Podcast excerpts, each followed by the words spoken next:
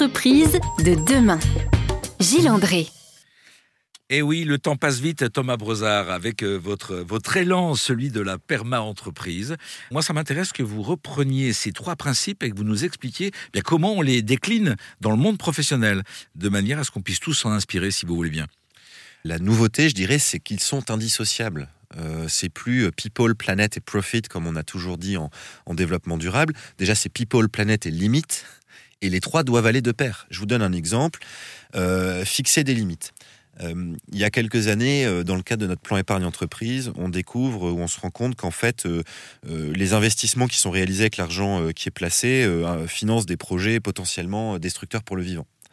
un collaborateur nous sollicite, c'est un sujet qu'on avait dans le radar mais qu'on voulait faire avancer avec les équipes, et donc on se met à travailler avec le CSE pour réinventer le plan épargne entreprise et flécher différemment les financements. Et donc pour prendre soin des humains, eh ben on les a fortement impliqués dans la définition et c'est même eux qui ont choisi quel serait le plan épargne entreprise avec euh, les, euh, les rendements qui vont bien, les outils qui vont bien, etc. Et pour préserver le vivant, préserver la planète, on a travaillé avec eux à l'identification de fonds spécifiquement dédiés au financement de la transition écologique. Donc on est parti d'une volonté de fixer des limites par exemple, la dérive du monde financier. On a pris soin des humains parce que finalement, on a mis les collaborateurs au cœur de la décision et de la définition de ce nouveau plan. Et on l'a mis au service du vivant parce que les financements sont fléchés comme tels. Vous voyez bien qu'en étant sur les trois ensemble, on génère des choses qui sont beaucoup plus euh, collaboratives, euh, qui ont beaucoup plus de sens et qui considèrent beaucoup plus les enjeux de notre époque. On peut prendre le temps de s'assurer que toutes les décisions que l'on prend répondent à ces trois principes à chaque fois? Bah, En tout cas, c'est une boussole. Alors évidemment, c'est très compliqué de toujours les appliquer de façon euh, très aboutie dans toutes les situations. Cette boussole a l'avantage d'être un, outil très simple. c'est facile de retenir ces trois principes éthiques. Donc nous, par exemple, on fait des formations à nos collaborateurs pour que dans chaque métier, ils puissent définir eux-mêmes ce qui leur semble être une façon de respecter ces trois éthiques, euh, mais on a aussi bien d'autres façons de, l'aborder, comme par exemple un outil qu'on a conçu pour nos ingénieurs d'affaires, pour qu'ils puissent eux-mêmes, en amont des marchés que l'on va euh, chercher à gagner, définir quelles peuvent être les opportunités sociétales ou les risques éthiques liés à la réalisation du projet. Donc vous imaginez bien que ça peut, ça peut générer des renoncements, ce qu'on a déjà été amené à faire. On a déjà refusé de travailler avec une boîte parce qu'elle était euh, domiciliée dans un paradis fiscal. Euh, on a déjà refusé de travailler avec une entreprise parce que son activité était très extractive et intensive en carbone. Voilà, voilà des exemples de l'application de ces trois éthiques de façon exigeante. On redonne ces trois principes éthiques prendre soin des humains, préserver la planète et se fixer des limites et partager les surplus. Ça veut dire que tous les résultats sont au, profit de tous. En tout cas, une grande partie, autant que faire se peut, doit l'être. Chez nous, euh, c'est plus de 50% des résultats nets qui sont redistribués aux collaborateurs euh, à travers notre fondation d'entreprise, à travers un fonds de dotation qu'on a créé pour financer des projets open source dans le numérique. Euh, et, et j'en oublie encore un ou deux, mais vous voyez que c'est quand même une proportion considérable des résultats qui sont redistribués et puis on a des exemples récents comme Patagonia, où désormais 100% des bénéfices vont financer des actions environnementales, ou la Maïf hein, qui a indiqué qu'il y aurait désormais un dividende environnemental qui serait reversé pour financer des projets euh, de préservation du vivant. On a l'impression que ça va vite en ce moment. Il y a des, il y a des enjeux comme ça, des exemples euh, très démonstratifs. Euh, la permaculture, c'est un concept que vous allez, un modèle que vous allez partager. Vous avez donc écrit un livre, La perma-entreprise, de manière à ce que tout le monde comprenne bien le concept, le mette en œuvre. Euh, vous déclinez des formations, vous allez le, le, démocratiser. En fait, quand, quand, on a inventé cet objet euh, pendant le Covid d'ailleurs, en fait, on, l'a d'abord inventé pour nous et on l'a appliqué à nous-mêmes. Il s'est avéré que euh, les les particularités de cette approche qui se veut très coopérative, qui veut régénérer les ressources aussi bien humaines que naturelles, euh, qui veut qu'on fixe des limites, qu'on ait des objectifs d'impact, etc., c'est avéré extrêmement intéressante et, a généré beaucoup de choses très positives. Donc on a voulu en faire un, euh, objet commun en écrivant le livre, en y mettant une méthode. C'est-à-dire qu'on aurait pu en faire un, business, c'est loin d'être notre volonté. Et euh, le livre est utilisé par beaucoup d'entreprises et certains nous demandent de les aider à être plus solides sur le modèle. Donc on a créé une formation pour à cette demande, une formation de trois jours. Mais aussi, on a lancé un collectif, et je dis bien un collectif plutôt qu'une communauté, parce qu'il existe déjà beaucoup de solutions, beaucoup de communautés, beaucoup de labels, on l'a évoqué tout à l'heure. On, est convaincu qu'il n'y a pas grand intérêt à en rajouter une couche.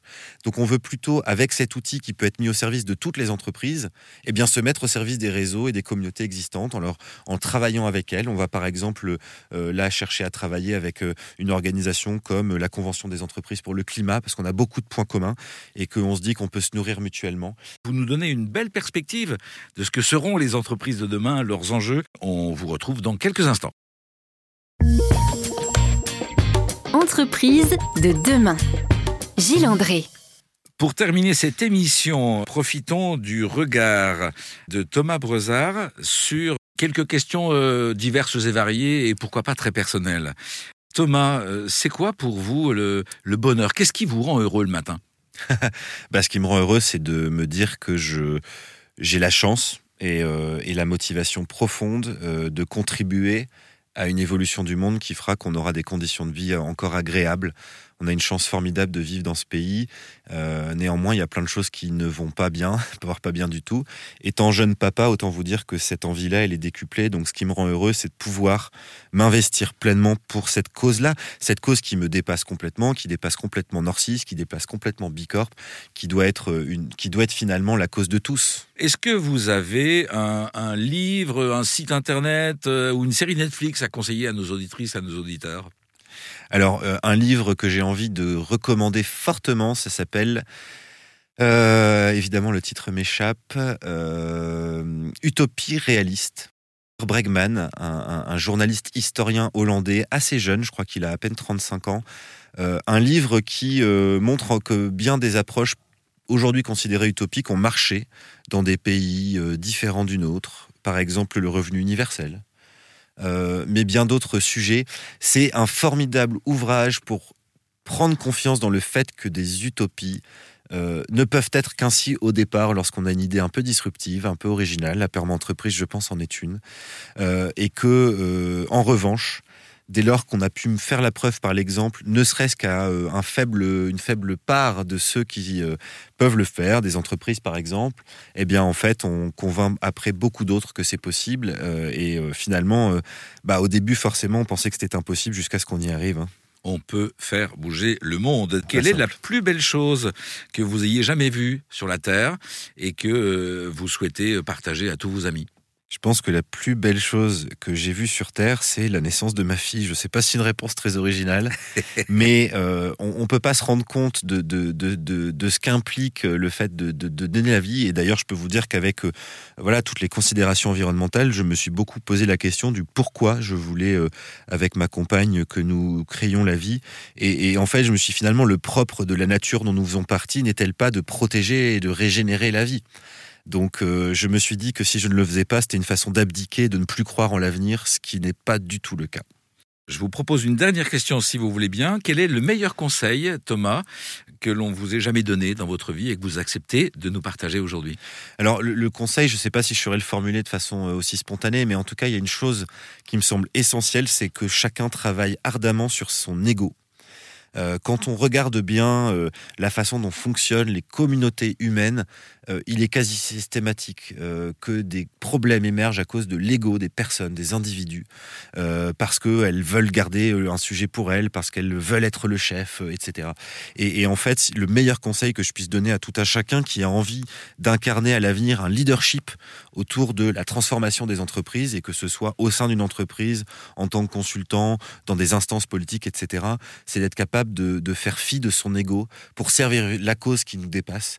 Euh, aujourd'hui, vous m'avez invité et j'en suis heureux, mais j'aurais été tout aussi heureux que ma coprésidente euh, Camila Garcia euh, soit invitée ou que Augustin Boulot, le délégué général, soit invité.